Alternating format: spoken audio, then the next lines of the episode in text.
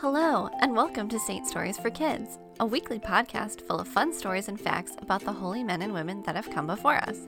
I'm your host, Chantal Barros. Saint Stories for Kids is brought to you by Shining Light Dolls. Discover award winning Catholic dolls, books, and more. Catholic mom designed, Catholic kid approved.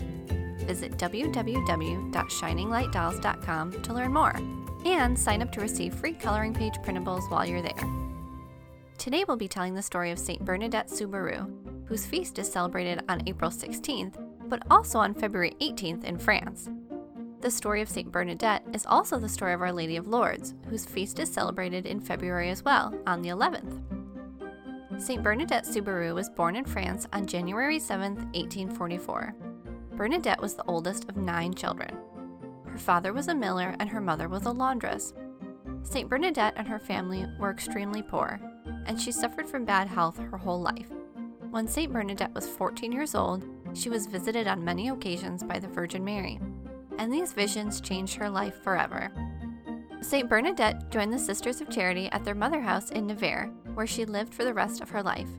St. Bernadette worked in the infirmary, caring for the sick, and then as a sacristan, creating beautiful embroidered altar cloths and vestments. Saint Bernadette is the patron saint of shepherds, against illness, against poverty, and for people that are mocked for their faith. Now it's time for our story. Saint Bernadette, her sister Toinette Marie, and their neighbor Marie Abadie laughed and talked as they made their way down to the river. Bernadette and Toinette's mother had given them permission to go after school and collect driftwood that their family would use as kindling for their fire. The girls were going down to a place called Massabielle, which had a great rock wall with an arch shaped opening that led into a grotto. The river ran in front of this rocky cliffside, so the girls would have to stop and take off their shoes before wading across. It was the middle of February, so the water was still chilly. Toinette Marie and Marie Abadie quickly took off their shoes and made their way across, but Bernadette lagged behind them, and it was while she was sitting there by herself pulling off her stockings that she heard a sudden rush of wind.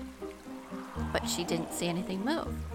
She looked towards the grotto across the water where she thought the noise had come from, and to her astonishment, she saw a golden cloud with a young lady float out of the grotto. The lady was dressed in a white robe with a blue sash around her waist. On her head was a white veil, and on each of her bare feet there was a golden rose. The young woman was also holding a rosary. The lady placed herself in a niche in the rocks where she smiled down at Bernadette across the river. St. Bernadette felt her fear melt away when the lovely lady smiled at her. She crossed the river and knelt down. St. Bernadette carried her rosary in her pocket with her wherever she went, and in this moment she felt compelled to pull it out and pray.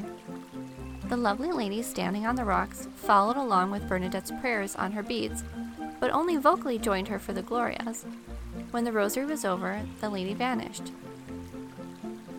What are you doing, Bernadette? Are you praying so you don't have to collect sticks with us? Toinette called as the two younger girls came back towards Bernadette, who was still kneeling in front of the grotto. As the girls walked home, Bernadette couldn't contain what had happened, and she gushed the entire encounter to her sister and friend. But please don't tell anyone, Bernadette implored. Toinette could not keep the secret and told Bernadette's mother, and from there word spread. Soon it seemed like the entire town knew about what happened to Bernadette. Some people thought she was lying, some people thought she was crazy, and a few people believed her. St. Bernadette saw the lady at the grotto a few more times before the lady finally spoke and asked her to come and visit her every day for 15 days straight. Bernadette said that she would, as long as she had permission. During those two weeks, the entire town became so excited that even the police became involved. They took St. Bernadette into the station for questioning, trying to prove that she was making the whole thing up and calm everyone down. But Bernadette's story never wavered. One day, the beautiful lady told Bernadette to dig in the ground in the grotto. She told her she would find a little spring and that she should drink the water and bathe in it. St. Bernadette followed her instructions, and where she dug with her hands, a little spring of water came trickling out of the ground. The lady also requested that a chapel be built there. Bernadette obeyed the vision and went to the priests to ask for the chapel. She was scolded and was told to ask the vision for her name. One morning, when Bernadette was at the grotto, the lady appeared again, so St. Bernadette asked her, Would you kindly tell me who you are? And the lady replied, I am the Immaculate Conception. I would like a chapel here.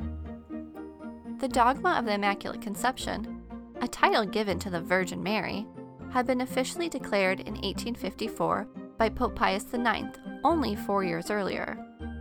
The beautiful lady was, in fact, the Blessed Virgin Mary. People began to report cures from the miraculous water coming from the grotto, and even though there was opposition, a chapel was finally built at the site of the visions. People began to visit from all over, and pretty soon that little grotto became famous around the world. The grotto, now known as the Shrine of Our Lady of Lourdes, is one of the most visited pilgrimage sites in the world, and people to this day report miraculous cures occurring at this holy site. St. Bernadette was never comfortable with all the attention she received, and especially didn't like all the people that called her crazy or said she was lying.